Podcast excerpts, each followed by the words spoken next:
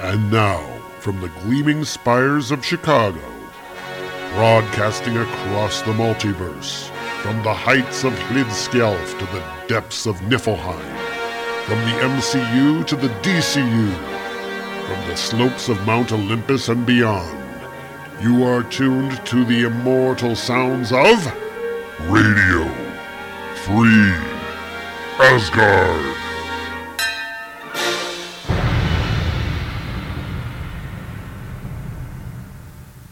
Hello, everybody. Welcome to Radio Free Asgard. This is episode number 358.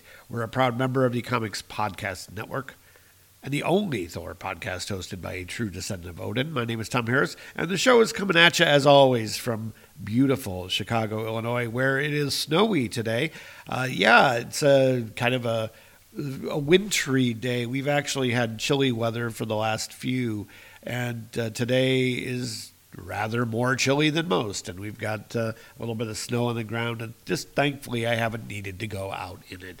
Anyway, we're going to be continuing on for the next few weeks uh, with the 1973 issues of Thor. It's mainly because you know I've been kind of jumping from one story arc to another story arc, and here we've got a bunch of one and duns and a couple little you know two parters and that kind of thing. So probably for the next uh, you know four or five weeks, we're going to be covering stuff from this era before moving back along to something a bit more recent than this. But anyway, not a lot of, of news here at the top of the show. I know Manuel doesn't like when I say there's no Thor news. There's all kinds of news kind of sneaking out from Taika Waititi and this uh, you know Love and Thunder movie that's coming. We're going to get the girl Thor in the movies, and they're promising that this is going to be even crazier than Ragnarok. And the, the whole idea, it, it kind of makes me uneasy because you know you all know how I feel about Ragnarok and how parts of it I loved and parts of it I really hated. And I'm just it's it's one of those things I've got a real mixed bag of feelings about. So rather than talk about this when the, the dribs and drabs creep out, I'm just not going to talk about it. I want to keep an open mind. I want this movie to be good, but I don't have a lot of confidence. I guess we'll just see what happens. So I, I guess that's my final word on that. And and as we get closer, if, if there is news, then I'll hopefully I'll be be aware of it enough to uh, to report it here. Anyway, uh, we're going to uh, cover an issue of Thor this week, so let's go ahead and move along to our review. Cross the rainbow bridge of Asgard, where the booming heavens roar. You'll behold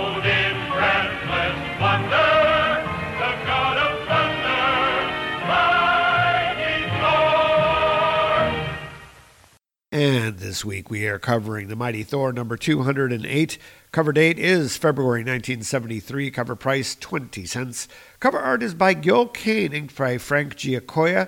Shows Thor and he's fighting this weird character on the cover. This guy has a light blue skin on one side and sort of pink skin on the other. He's got uh, half of his costume is it's got a split down the middle. Half of it is red, half of it is blue, and then he's got the sort of cowl hood shoulder pad thingy that's that's a, a, bright yellow and he's punching Thor and has uh, frozen you can see that that he has frozen his arm uh, so he's you know, kind of reeling back with the hammer but his arm is frozen he's got a fiery fist a la uh, Iron Fist and he's kind of swinging at him and he says when my left hand touches you you freeze and when my right hand connects even a thunder god can die by fire. God of Thunder versus Mercurio, the man from the death dimension. And we open up to the splash page where we have the credits. Gerry Conway was the scripter, John Buscema was the artist, Vince Colletta was the inker, Charlotte Jetter is the letterer, Stan Goldberg is the colorist, and Roy Thomas is the editor.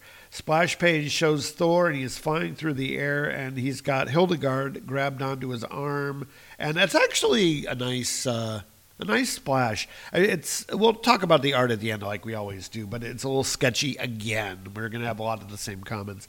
They're flying over New York and um, yeah, Hildegard is grabbing onto uh, Thor's arm. The title of the story is The Fourth Dimensional Man. High over Manhattan they fly, like great wingless eagles in the autumn sky. They are silent, these exiled Asgardians, silent with a grief too deep to bring into mere mortal words, and so they do not even attempt speech, but suffer quietly in a more noble style. And uh, they come landing on the, a building top, and it says, Within moments they have covered the concrete coated length of the island borough and dropped to a gentle landing on a familiar east side roof the townhouse mansion, which houses a world famous band of adventurers called the Avengers, of whom the most powerful is Thor, Thor, god of thunder. Thy thoughts, my lord, says Hildegard. The blackest I have ever known, Hildegard, yea, and the most bitter as well. And the alarm is going off and waking up Jarvis, and we see Jarvis in the darkened uh, rooms below. And he's thinking to himself, The alarms. Someone's on the roof. Someone who hasn't activated the passage code. It's after 4 a.m., the perfect time for an unexpected assault, I would, should think. And yet, I don't think so. There are no sounds of heavy machinery, no tremors. Still, I can't ignore my duties. I have certain responsibilities to my employers, after all. The hall monitor will tell me what I need to know. And he uh, puts on a, a robe and he goes over and touches a button on this sort of monitor TV type thing, and it turns on, and an image of Thor and Hildegard appear on the screen, and Jarvis says, or is thinking to himself, "Ah, it's Master Thor and the goddess called Hildegard. They must be returning from their excursion to Vermont in the search of the absorbing man." Which indeed they are. Mm, that's odd. The Lady Sif was with them when they left a few hours ago. Could she have remained in the town of Rutland on some personal mission? Ah, well, it's not my place to question, only to serve. And uh, Jarvis gets up and he goes to like a sitting room, and there are Thor and Hildegard, and they're there. A smile curves his lips, and he begins to speak to offer the Asgardians tea. When suddenly uh, Thor is yelling at him and uh, is being very nasty. He says, I say thee be silent, mortal. I have no patience with thine endless, mindless prattling. If we do have need of thee, we shall summon thee. But until that time doth come, begone. Yes, sir, of course. I'm sorry, sorry to have disturbed you. So very sorry, sir. And he goes scampering off. Hildegard does not like what she has just seen one bit, and she comes up and grabs Thor by the cape, and she's like, Wait, my lord, I would have words with thee. Tis no greatly noble thing to suffer. Tis known to God and man, to rich and poor alike.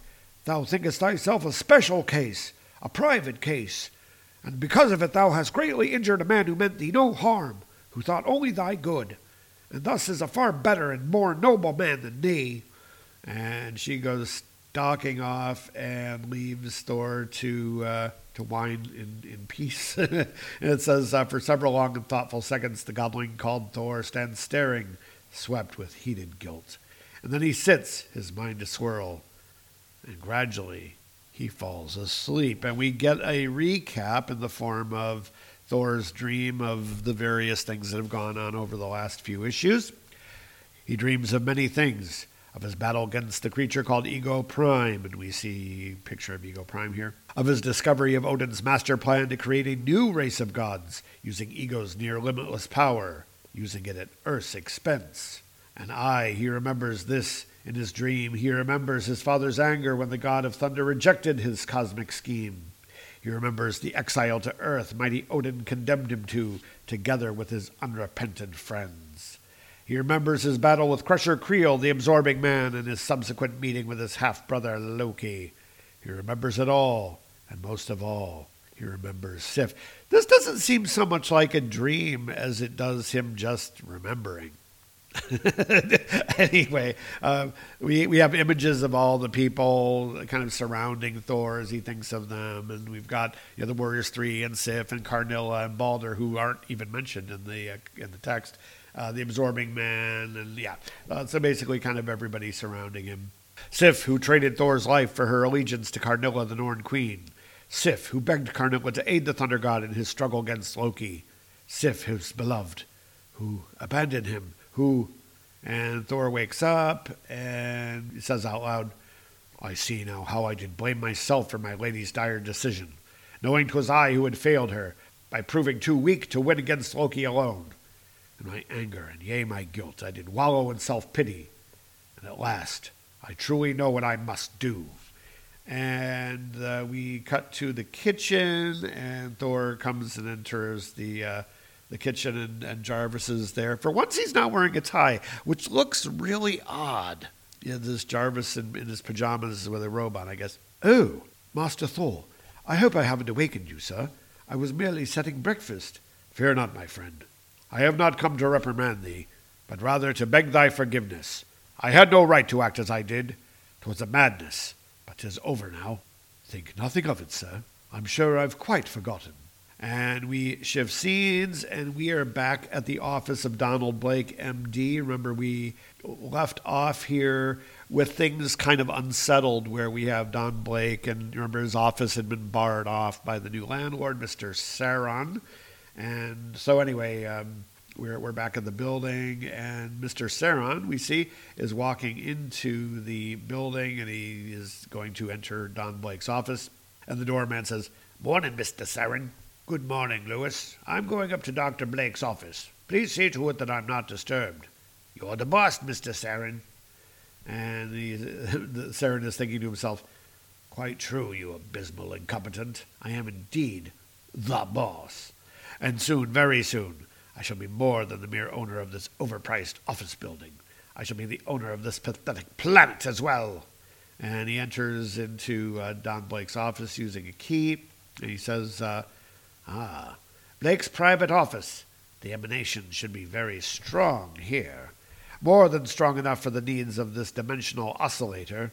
and he has a this Kirby gadget that he sets on the table, and it's glowing. He says, Already it glows, as though with a life of its own, which in a way no self important earthling could ever hope to understand. It does indeed possess and there's a uh, like a portal opening up, like and it says a, a rind, uh, the, the like the rind of an overripe fruit. The very fabric of space seems to peel back, revealing a cold and pervading darkness.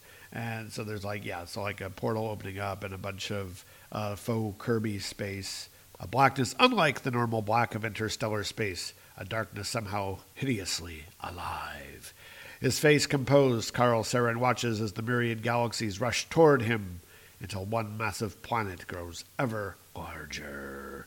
And uh, we see a, a planet he's, he's watching. I guess this, in a, in a way, it's kind of like a cosmic voyeuroscope, but it, it's almost weird. It's kind of like a rift thing. It's really not very clear what this is.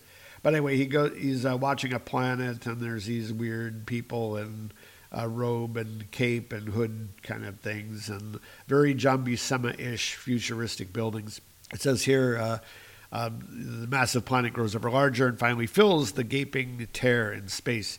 It's an odd world. The sky is a brilliant white, the stars pitch black, because that is a thing. And when the view shifts and touches on a particular humanoid form, the ultimate difference becomes clear for the creature's skin is a pure, unreflecting black, though it is reflecting light uh, because we see highlights on it.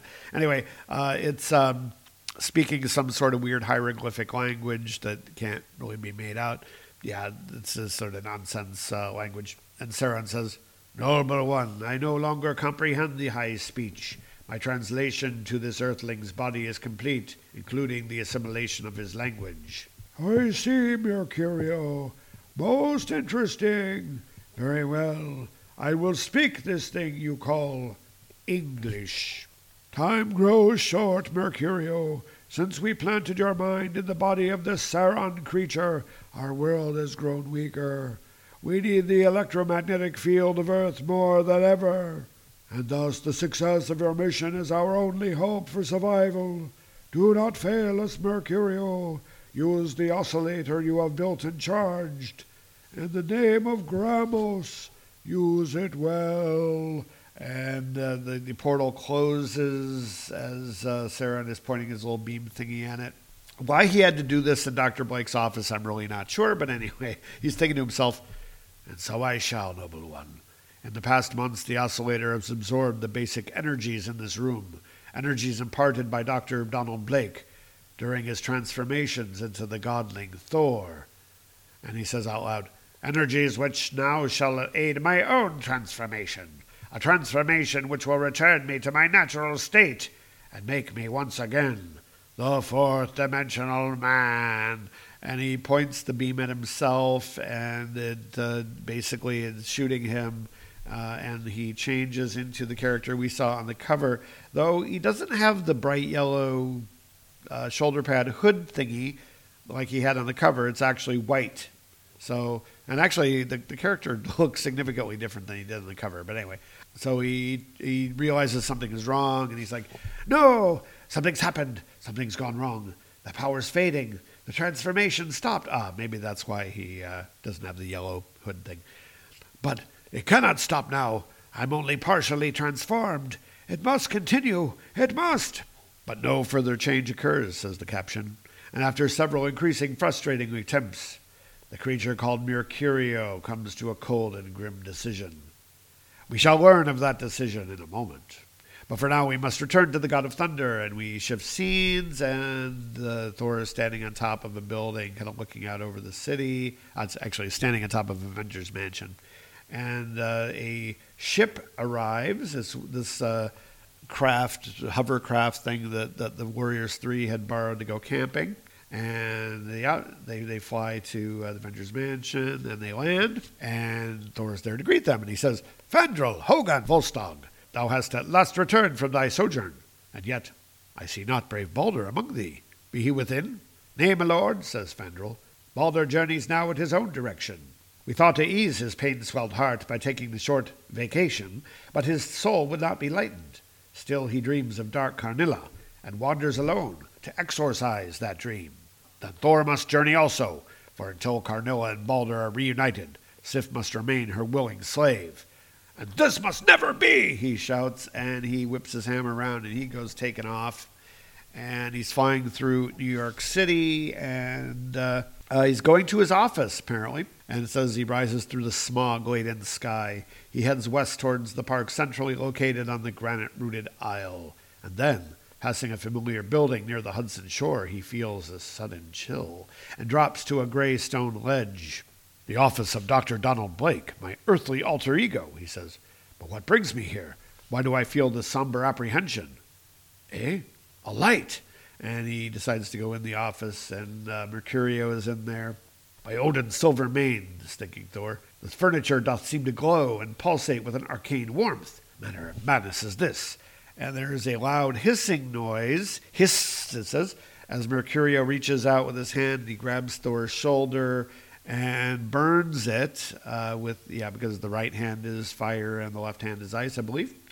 And it leaves a big old burn on uh, Thor's shoulder, and he gets knocked back. And he's like, Heimdall's eyes! My shoulder doth seethe with living fire. That's right, Thunder God, says Mercurio. Fire! Living fire, a heat born of molecular reactions within one half of this humanoid form. A form straining to reach fulfillment and finding only a futile agony, the agony of only partial existence. Fire in my left hand, and in my right, ice. And he grabs Thor's other shoulder with his right hand and freezes it. and uh, it's for some reason that's horribly painful to Thor. And Thor says, Thou dost mutter stark insanities. I know not the meaning for this mad attack, nor doth meaning matter. For once struck, Thor doth strike in turn. Excellent, says Mercurio. You'll make my task easier, Thunder God. Easier than you know. And Thor starts whipping his hammer around, and he says, That I doubt, stranger, but 'tis a worry of little import. In a moment thou shalt speak, and tell me of the purpose of this foul assault. So shall mystic Mjolnir strike, so shalt thou fall. And he tries to whap him with the hammer, and it hits him with a whath. It freezes the hammer and his lower arm. And the Thor is very alarmed by this. And he says, By the peaks of high Olympus, hand and hammer, frozen alike by some sinister sorcery. Never have I felt such boundless power. Um, even more than the destroyer or Odin? I don't think so. Anyway, and feel some more, Asgardian, and know power you fight is truly your own. And he goes swiping at him with his right hand, but Thor manages to, dodge this, and he says, the, the The power you fight is truly your own. And Thor says, How can this be? You doth seek to confuse me, stranger. Not true, Thor. Behind the riddle lies a simple truth, energy drawn from the things you've touched. That energy has brought me to your world, or rather, partly to your world, and only by absorbing the full power in your godling's frame may I complete my halted transformation. And to do that, you must die. And he goes reaching out with his uh, his right arm. There are some big coloring issues with this issue, uh, keeping the, the the character of the uh, fourth dimensional man consistent, and I don't know if that's deliberate, but there, yeah, there's a lot going on here that, that's not right. Anyway, he goes swiping at, at Thor, but misses, but it hits the wall, and so it says a moment's pressure, the squeal of protesting stone and steel, and even as the startled Thor stumbles back, the outside wall crystallized. Tis madness, gross madness, but it sends Thor flying out the window and uh, falling down towards the street, and the voice coming from above, No, Thunder God, merely a science beyond your superstitious mentality. A science of magicians' tricks twould seem, but Thor doth have tricks of his own, and he, he catches himself uh, before he falls to, uh, to the ground, and Mercurio is just kind of floating down from above, uh, or he's climbing down the building like Spider-Man. It's kind of hard to tell. But anyway, uh, he says, A most ingenious move, Asgardian. Your hammer has properties previously hidden, or merely unused, we each have our own modes of transportation. You, your hammer, and I, the thermal currents. The powers in conflict within me are awesome, Godling, and only their delicate balance holds them in check. A balance that I may upset at any moment, like this. And he takes his right hand and he hits the ground with it, and uh, the ground is on fire. And because Thor has to speak the obvious, he says, Thy lightest touch doth ignite the sidewalk concrete surrounding me with a circle of eager flame. How observant of you, Thor. Now I suppose you'll attempt more wizardy, more wizardy? Wizardry, I think he means, with that mallet of yours? A futile ploy, my friend, as you'll soon learn, most painfully. I think not, stranger. Tis thou who'll learn why Thor is truly god of thunder, and he's whipping his hammer round, and it starts bucketing down rain like like crazy. Puts out the fire and there's people running around, and there's a there's a cop, and he's on a payphone, and or actually it's not a payphone. It looks like one of those emergency phones that used to be on the street. But anyway, um, so the guy's running by the police officer, and he's saying, "Officer, you got to do something. It's that guy Thor and some other creep. They're busting up the entire street. I'll get right back to you, Sarge. Something crazy's going on up here, and I'm gonna find out what." And the cop goes and he approaches Thor he shouts out to him, Hey, you, Blondie! Yeah, you, mister! I don't know just who you think you are, fella, but nobody cuts up on McHenry's beat. You understand me? Keep thee back, mortal, says Thor. Tis not a place for thee.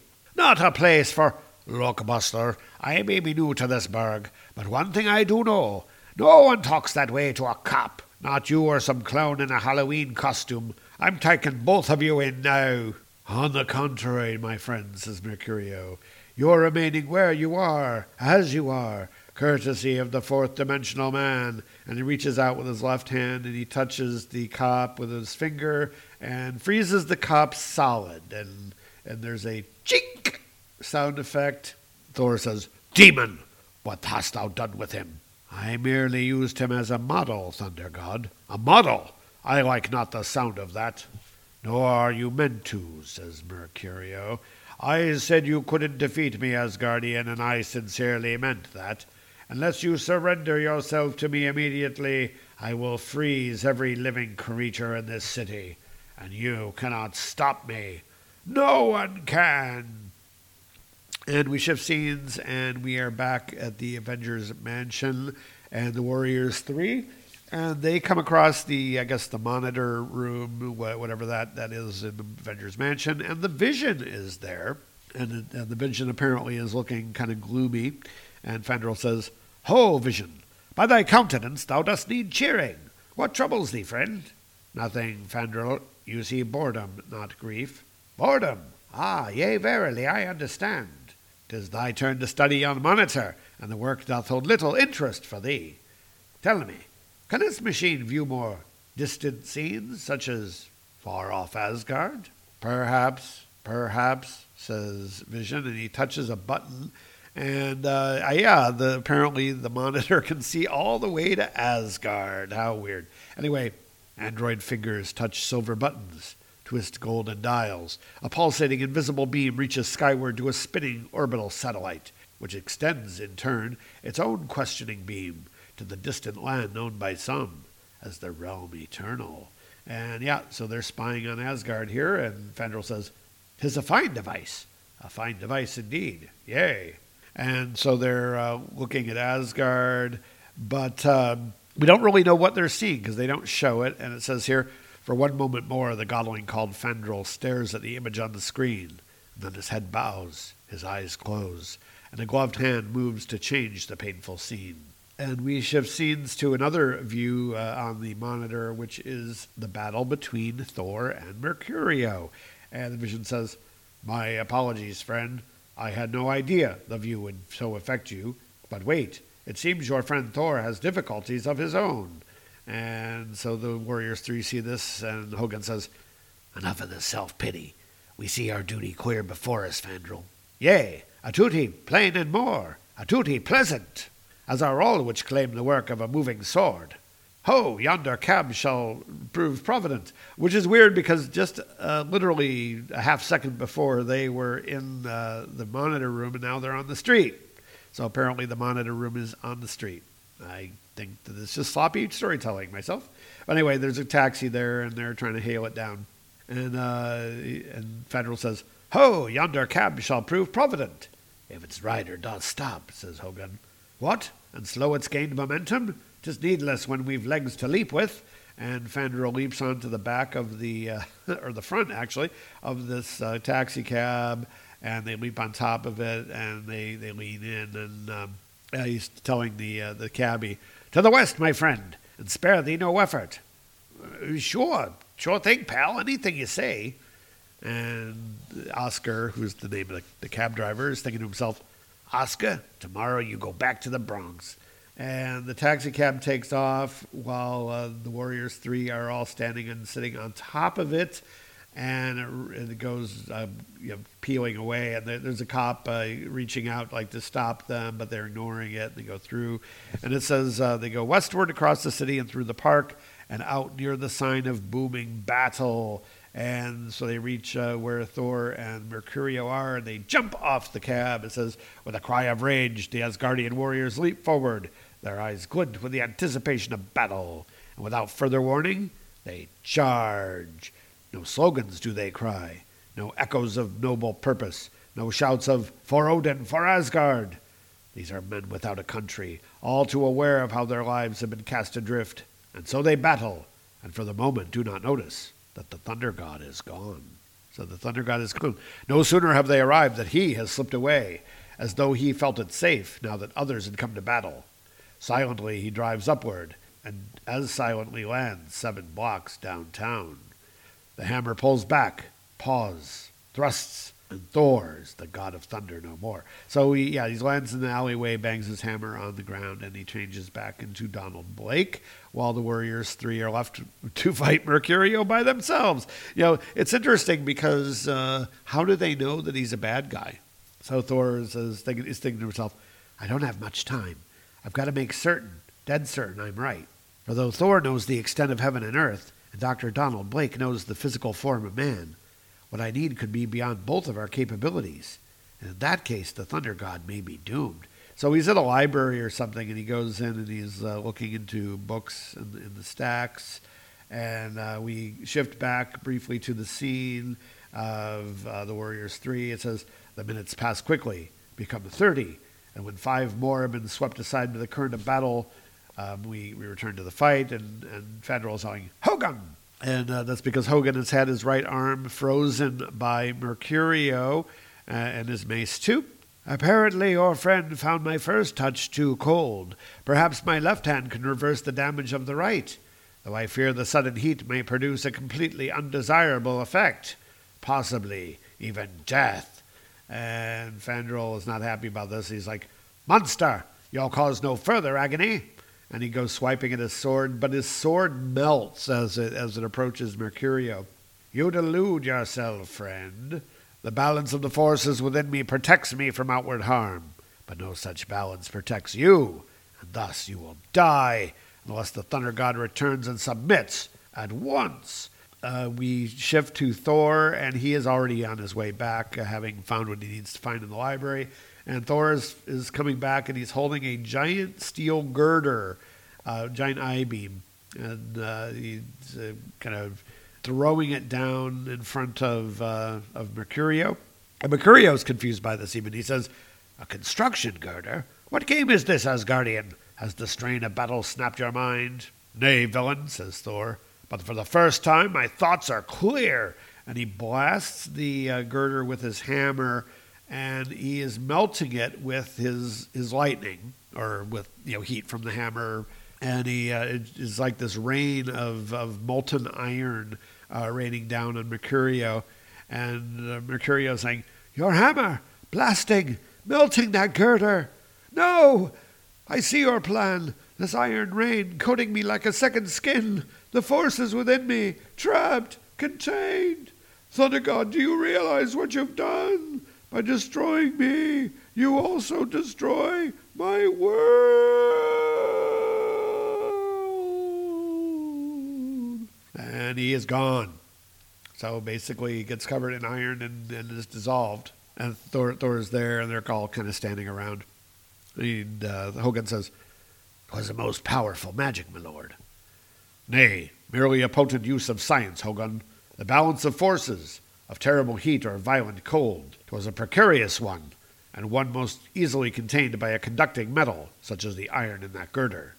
Without release, the forces built within him, ultimately consuming him, as other forces consume us all. Forces such as boundless bitterness and the pain of seeming betrayal. Next issue, The Search for Sif, and that is The Mighty Thor number 208, and we'll be talking all about this right after this message. Star Trek, comic books, mythology, video games, toys, Star Wars. Just about any geeky topic you can think of could be covered on the Hammer Podcasts, presented by two true freaks. Come join me, Gene Hendricks, for whatever my disjointed mental processes can come up with. And be careful, or you might just learn something before we're done. The Hammer Podcast is available monthly, both on its own iTunes feed and at twotruefreaks.com.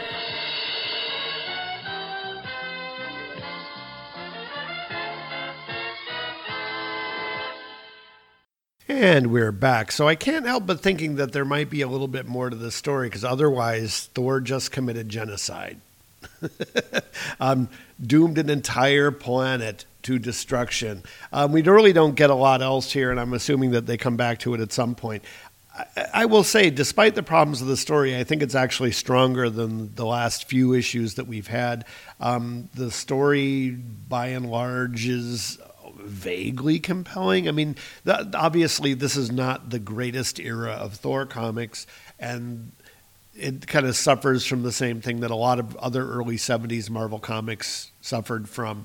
But at the same time, I think it's more interestingly told than another similar story of this type might be. That being said, Mercurio is kind of a dumb character and his power is kind of stupid.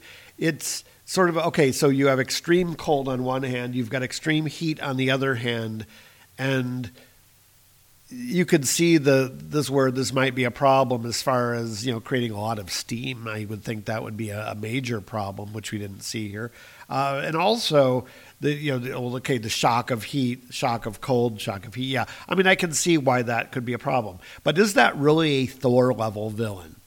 And I'm thinking no. I'm thinking that this is more a character that might be suited as a, a Spider-Man villain or a Daredevil villain. You know, not somebody uh, on the cosmic scale that you would have. You know, Asgardian God should have no trouble with this guy. And you know, and again, you you could have Superman would you know be done with this guy in like five seconds. He'd wrap him wrap him up in, in a steel ball, and that would be the end of it.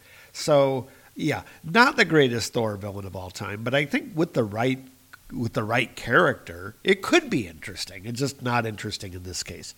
We do have the return of the Warriors 3 in this issue, though not really a satisfying return. And they just kind of come back and they're all very blase about the fact that Balder has gone off on his own. I guess there really isn't anything that they could do about that. But they kind of leave it hanging. And of course, I know that that's going to come back later, so that, that's okay. Do have this weird scene where the Avengers cosmic voyeuroscope, whatever, is able to hone in on Asgard?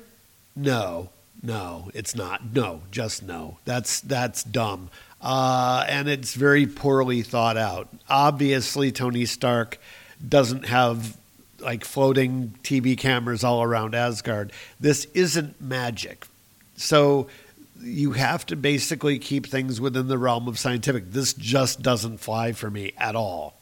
I would say that the art is another little bit of a step up from the prior issues. It is still sketchy. It is still very much Buscema layouts and then Colletta finishes, and there still are a lot of backgrounds and things missing. However, there are backgrounds in the issue, and there are some very particular pages that, that actually really look good. Um, we do have, I've you know, a couple of issues I've noticed that we have Don Perlin coming in to do the, the finishes on on Buscema's pencil. So I guess we'll see how that works out as far as this goes. I'm I'm very curious and. I don't know. I've never seen any of the original art for these, but it would be really interesting to see how the original pencils looked, the original Buscema layouts, because we're gonna, like I said, we're gonna have other people coming in and finishing Buscema's pencil. So I guess we'll probably see what would be a better approximation. You can't really rely on uh, on Colletta not erasing stuff that he doesn't want to ink or doesn't have time to ink. So I guess we'll see what happens. But but yeah, it's it's okay. The art's fine. Um, the vision looks looks properly doer as they as they mentioned in the text. The Jarvis exchange I can see why they did it. You know, it's sort of like, well, Thor's being an asshole, and then he realizes he's being an asshole, and he has to apologize. But of course, you know, Buscema is very consistent on his Avengers, very consistent on the way that that Jarvis is drawn. You know, because Jarvis often looks like a different person depending on who's drawing him. And that's something that has always been a problem. Some people draw him like kind of short and stout. So others draw him as kind of tall and skinny. Buscema, I think, kind of has the, the medium here, and I think that's kind of the model for Jarvis. I, I kind of view him as maybe a little bit stockier than the way that, that Buscema portrays him here, but that's okay. I, you know, it's again, it's a it's a minor inconsistency that you can just really chalk down to artistic license.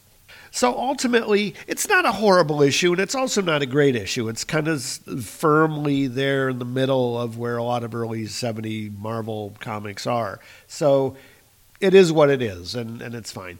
So, all right. If you'd like to reach out to us and let us know what you think of this story or any of the other episodes, feel free to reach out to us by emailing radiofreeasgard at gmail.com. You can also join our Facebook group. Just look for Radio Free Asgard there and you'll find us. We would love to hear from you. And with that, I am back over the Rainbow Bridge back to Midgard, and we'll see you next time here on Radio Free Asgard. Radio Free Asgard is copyright Tom Harris USA Productions, which is totally responsible for its content. The characters, stories, and situations presented on this program are copyright their respective copyright holders and are presented for entertainment, review, and educational purposes only. No ownership is implied. We make no money from this podcast, and the contents are believed to be covered under fair use. If you like what you've heard on today's program, we'd appreciate it if you leave us an iTunes review, send us an email with your feedback, tell your friends, if you have any, or annoy your coworkers with our incoherent ramblings and silly voices. Thanks once again for listening to Radio Free Asgard.